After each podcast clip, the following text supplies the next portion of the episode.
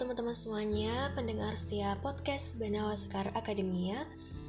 Oke, kali ini jumpa lagi dengan saya Alvina Makfiroh dan kali ini saya akan sedikit membahas mengenai buku yang berjudul Cosmic Intelligence. Jadi sebuah pemahaman tentang realita dan jati diri serta pemberdayaannya. Kita pernah gak sih kira-kira mendengar istilah kecerdasan kosmik, ya memang agaknya terdengar asing ya, seperti bertemu dengan orang yang belum pernah kita temui sebelumnya. Dan kita lebih familiar dengan kecerdasan intelektual atau IQ, kecerdasan emosional atau EQ, dan kecerdasan spiritual atau SQ. Nah, sebelum membahas lebih jauh tentang kecerdasan kosmik atau CI, kita sebut saja CI ya. Terlebih dahulu mari kita mengakrabkan diri dengan yang namanya realita, dengan konsep realita. Jadi sebenarnya realita itu bukanlah sebuah teori ataupun sebaliknya. Teori hanya sebatas alat bantu dalam memahami suatu realita. Jadi perantara untuk memahami realita. Karena semua hal yang terjadi adalah berdasarkan pengalaman, bukan dari definisi atau teori-teori yang rumit realita sifatnya abstrak, sehingga memerlukan persepsi atau sudut pandang untuk memaknainya. Nah, munculnya berbagai persepsi dari sudut pandang orang banyak tentu saja memunculkan makna yang beragam pula. Maka, sampai di sini kita dapat menyimpulkan bahwa realita membentuk teori, madhab, atau aliran. Sebagai contoh, ketika kita ditanya misalnya, Gimana sih rasanya buah nanas sementara kita belum pernah sama sekali memakannya? Bisakah kita menjelaskan? Bisakah kita menjawab pertanyaan tersebut? Tentu saja tidak. Kita hanya bisa menjawab pertanyaan tersebut ketika kita sudah mencicipi buah nanas sehingga kita nanti muncul jawaban, oh nanas rasanya manis, rasanya asin, uh, asam atau definisi-definisi yang lainnya. Kemudian dalam proses memahami realita itu berlangsung dalam pikiran manusia. Pada dasarnya, pikiran manusia itu menganut konsep komparasi atau perbandingan. Kita bisa mengatakan benda itu letaknya di tempat yang jauh karena otak kita tahu ada benda yang lebih dekat. Kursi itu panjang karena pikiran kita sudah mengkonsep ada kursi yang pendek. Jadi selalu ada komparasi atas segala hal yang ada di alam semesta, misalnya panjang pendek, terang gelap, jauh dekat, dan sebagainya. Nah, pikiran kita ini bekerja pada area ruang waktu atau area dimensional, sehingga mampu memperoleh batasan atas suatu entitas. Nah, sekarang kita mengenal yang namanya medan aura. Kalau realita tadi itu membentuk suatu teori, maka realitas selalu tumbuh dan berkembang membentuk pola pikir manusia. Adapun medan yang terdekat dengan realita itu disebut medan aura. Tidak hanya manusia, semua makhluk hidup lainnya, bahkan semua entitas di alam semesta memiliki yang namanya medan aura. Jadi semuanya pasti memiliki medan aura. Itulah sebabnya kita mampu merasakan situasi dan kondisi psikologis orang di sekitar kita. Hal ini terjadi karena lapisan medan aura terluar kita menangkap rangsangan dari luar, menangkap impuls dari luar. Nah, setiap lapisan membutuhkan energi dalam menangkap realita dan mengantarkannya menuju dimensi fisik manusia. Kemudian, kita mengenal yang namanya God spot dan kesadaran kosmik. Nah, kalau kita memahami secara etimologis seolah-olah kita sampai pada maknaan atau kita sampai pada arti bahwa Tuhan itu mempunyai ruang dalam diri manusia. Tuhan itu mempunyai semacam area atau medan yang di mana di situ Tuhan itu dipikirkan, diselami dan lain sebagainya. Padahal enggak, maksud sebenarnya bukan seperti itu. Nah, pada hakikatnya God spot ini merupakan sebuah titik fokus yang berada di tengah-tengah otak yang melingkupi mekanisme kerja otak kanan dan juga otak kiri. Jadi sebuah titik tertinggi dari resonansi susunan syaraf yang kompleks. God spot ini bukan uh, suatu organ, namun ia membutuhkan energi yang sangat besar dalam menjalankan fungsinya. Nah, yang perlu digarisbawahi di sini adalah fungsi otak meningkat dari yang semula cuma 4% menjadi 90%. Jadi kita selama ini hanya menggunakan kemampuan uh, otak kita sebanyak 4%. Yang 96% ke mana? Yang 96% ini akan diberdayakan, akan dipakai ketika Godspot ini bekerja. Nah, ketika Godspot ini sudah aktif, maka ia akan aktif secara permanen. Kalau belum, ya belum gitu. Nah, aktif yang dimaksud di sini adalah mengalami kecerdasan kosmik. Sehingga semua informasi yang ada di alam semesta dapat diakses dengan mudah dan cepat. Nah, informasi yang berupa intuisi atau inspirasi tersebut kemudian dialirkan ke otak melalui neuron atau saraf otak. Proses inilah yang dinamakan pencerahan. Jadi kalau orang kok mengaku baru dapat pencerahan, maka dia pasti punya keinginan untuk berubah menuju ke arah yang lebih baik. Orang yang sudah mengalami kesadaran kosmik, maka ia akan mampu menentukan tujuan dan menggerakkan pikirannya dengan semestinya. Dengan begitu, kesadaran kosmik telah menyatu dengan harmoni universal yang membuatnya terjalin dengan Tuhan. Jadi inilah muara God Spot yang mengantarkan pada cosmic intelligence. Kemudian muncul pertanyaan, apa sih perlunya cosmic intelligence di masa sekarang? Urgensinya seperti apa? Jadi sangat besar ya urgensinya. Misalnya ada orang yang menyeletuk jati dirinya belum diketahui. Nah, lantas apakah jati diri itu harus dicari atau dengan berbagai upaya tertentu untuk mendapatkannya atau bisa muncul dengan sendirinya? Nah, perlahan-lahan kita mulai memahami bahwa kecerdasan kosmik itu dasar untuk membangun budaya atau suatu peradaban. Sebab dunia ini berlaku selektif, yakni selalu mengakui siapa pun yang kuat. Kalau kita nggak punya kreativitas sama sekali, ya kita nggak dianggap kan eksistensinya. Nah, apakah kita termasuk orang yang dipilih atau bahkan yang diabaikan oleh dunia? Jadi di sinilah perlunya memahami jati diri, kegunaannya salah satunya untuk itu kegunaan cosmic intelligence sebelum kita mengenali jati diri kenali dulu ego sebab jati diri hanya dapat dikenali ketika ego melemah Ego atau hawa nafsu dapat dirasakan, diyakini, dan dipengaruhi oleh lingkungan. Misalnya dalam suatu lingkungan di mana ego dibiarkan tanpa ada upaya melemahkan atau meredam, maka ego tersebut akan bertumbuh, akan berkembang sekalipun terkait perasaan bahagia. Jadi di sini perlu adanya kontemplasi atau perenungan dengan mengesampingkan semua ego yang ada. Dan ego ini bisa muncul kapan saja, di mana saja. Salah satu tipsnya untuk mengendalikan ego adalah kenali, pahami, dan kendalikan.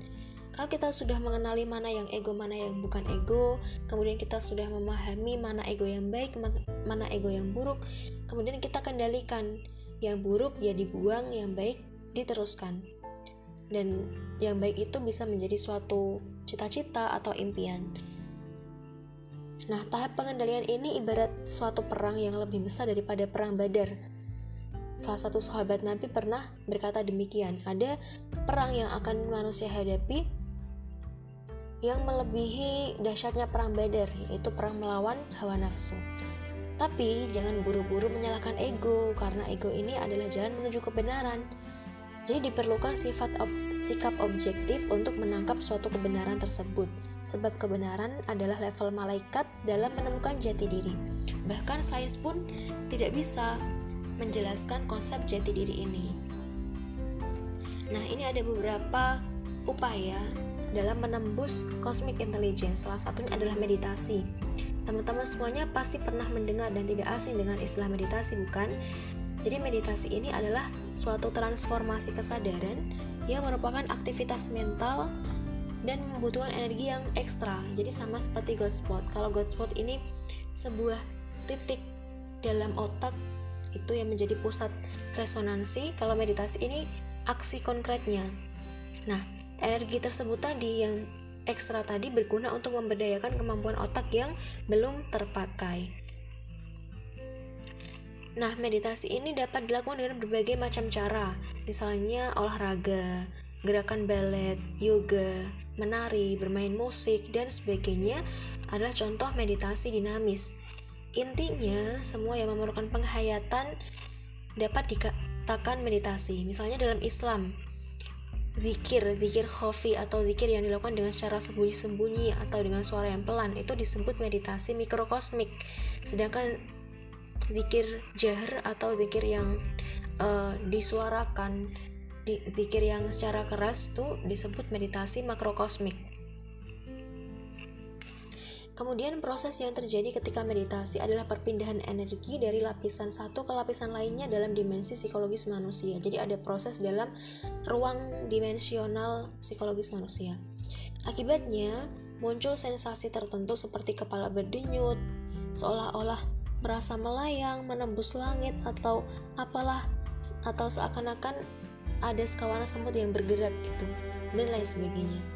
Nah, level-level yang dilalui oleh meditator atau orang yang bermeditasi itu diilustrasikan sebagai berikut. Jadi ada level-level ya, ada tingkatannya. Yang pertama itu ada level fisik, kemudian level emosional, kemudian level astral, selanjutnya ada level mental, dan atasnya lagi level spiritual, kemudian integrated spirit level, dan di atasnya lagi ada yang namanya steady state. Ini adalah puncak tertinggi. Tapi yang menjadi puncak tertinggi selanjutnya adalah cosmic cosmic intelligence. Nah level fisik hingga level astral itu merupakan zona lokal. Sedangkan level mental adalah zona universal. Level mental sampai steady state hingga proses menuju CI itu adalah level universal atau zona universal. Nah, apa manfaat dari meditasi itu? Jadi, beberapa manfaatnya adalah meningkatkan produktivitas, kemudian bisa berpotensi umur yang panjang dan tidak mudah stres karena meditasi itu adalah proses penyembuhan. Terlebih lagi, meditasi mampu mendekatkan kita pada Sang Holik atau kepada Tuhan, kepada Allah. Bagaimana sih caranya meraih level cosmic intelligence? Apakah semua orang bisa? Ataukah itu suatu hal yang mustahil? Nah, jadi di sini kita harus memahami bahwa manusia kita sendiri itu adalah mikrokosmik dari alam semesta yang makrokosmik. Jadi kita ini bagian dari alam semesta. Proses pemahaman bahwa kita itu tidak ada bandingannya dengan jagat raya dan semua entitas yang ada. Jadi kita ini kita ini tuh kecil sekali jika dibandingkan dengan alam semesta ini dengan jagat raya ini karena tujuan dari kesadaran kosmik menurut menurut Rand Descartes adalah mengintegrasikan individu dengan alam semesta.